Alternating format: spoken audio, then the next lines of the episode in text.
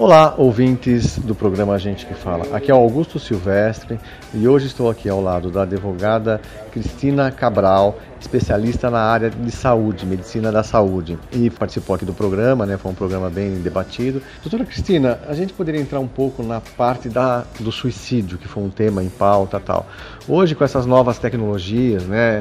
Os jovens estão cada vez mais envolvidos e acabam se envolvendo nesses programas malucos que tem aí e chegam até o suicídio. Como é que senhora enxerga isso? É, a gente tem visto muito isso, esses programas malucos, como você falou, é, as redes sociais, essa cultura da beleza, de estar tá tudo sempre tudo bem, que ninguém tem problema, que tá todo mundo lindo no Instagram, lindo no Facebook. Na verdade, as pessoas, ninguém tem uma vida perfeita, né? A gente ser humano e a gente que está aí no dia a dia, é, que atende público, que atende gente, que está todo dia convivendo com gente, a gente vê, ouve muita história, né? E a gente não tem essa impressão. Então, nunca ficar olhando essas redes sociais como uma coisa mais séria, mais é o que sempre acontece. Não, cada um tem sua vida, cada um tem sua essência, respeitar isso e, os, e a gente que é também pais e mães de adolescentes, olhar para o adolescente né, de uma forma empática e tentar melhorar isso aí.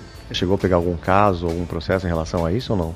A gente tem muito, visto muito o que? Esses casos de vazamento de imagem, que a gente chama de nudes. E com adolescente e com gente, né, ou é, que a gente também chama de violência, da violência contra a mulher, quando a pessoa dissemina as fotos na internet, quando namora, e aí a gente vê muito, a gente tem aparecido bastante isso no escritório, isso é uma coisa nova, né? Eu que advogo há 23 anos, isso é novo, e tem, a gente vê isso muito com menor. A gente tem casos no escritório com menor, e como isso impacta e aí é, como isso pode até gerar o suicídio, né?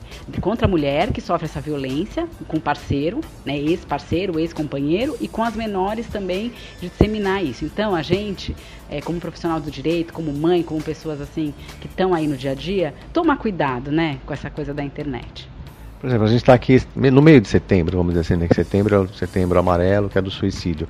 Esse tipo de campanha ajuda Acho que sim, porque só da população ter acesso é, e estar tá toda hora vendo isso, ela ajuda muito. Eu acho importante estar nos meios de comunicação essas campanhas. Eu acho que ajuda muito, porque as pessoas não têm nenhuma ciência de nada, as pessoas não têm nenhum conhecimento de nada. Ok, outra coisa que vocês discutiram um pouco foi a, a violência obstetra. Explica um pouco para o ouvinte que não pôde acompanhar o programa como é que funciona isso no direito. Violência obstétrica é um assunto que está muito sendo falado muito hoje em dia e é um assunto mais recente, mas que sempre existiu.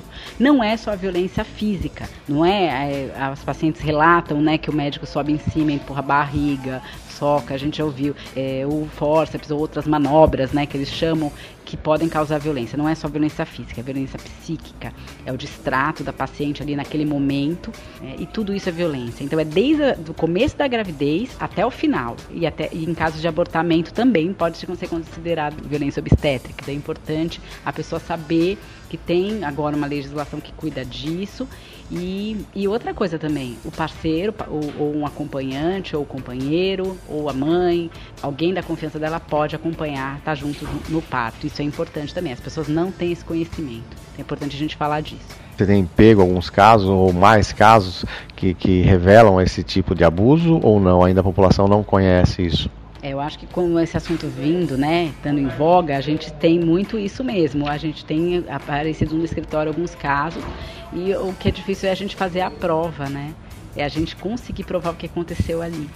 Né, ter acesso ao prontuário, tudo isso. Ainda tem uma dificuldade. Ok. A gente poderia falar um pouco de, dos planos de saúde aí, né? Planos de saúde familiares, empresariais, que estão aí, nova lei, novas mudanças. Como é que você está vendo isso no, no seu olhar jurídico? Campeão, né? Campeão de reclamações no escritório, é o que mais aparece. Você não conseguir fazer um exame, você não conseguir ter uma cirurgia no prazo, demorar. O paciente ele acaba às vezes fazendo particular, pagando um exame porque demora tanto para o plano de saúde liberar que a pessoa paga e ela não tem, ela não tem direito. Então é importante saber, procurar um advogado, procurar a defensoria pública, para ter, saber o que, que ela tem de direito ali. O advogado lê o contrato, fala, não, você tem direito, vamos entrar com uma ação.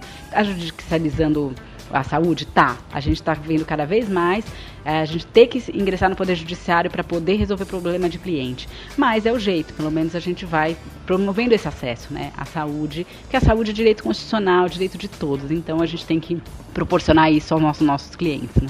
É, só para terminar, assim, por exemplo, está tendo uma mudança em relação aos prazos é, do, dos planos empresariais, porque isso beneficia um pouco mais o usuário, é isso? Sim, a gente teve uma mudança aí com relação à carência, prazo de carência, essas migrações, né, essa portabilidade, isso já foi um avanço. A gente pode mudar de plano. E antes era assim, você tinha que mudar para um de categoria similar. Se você mudasse para um diferente, você não tinha, você tinha carência. Agora não. Essa nova lei, acho que faz uns dois meses que entrou em vigor, ela mudou isso. Então é importante também ter essa ciência e ficar esperto e cobrar do plano de saúde. Quero agradecer aqui a participação da doutora Cristina Cabral. Muito obrigado. Obrigada a vocês pela oportunidade.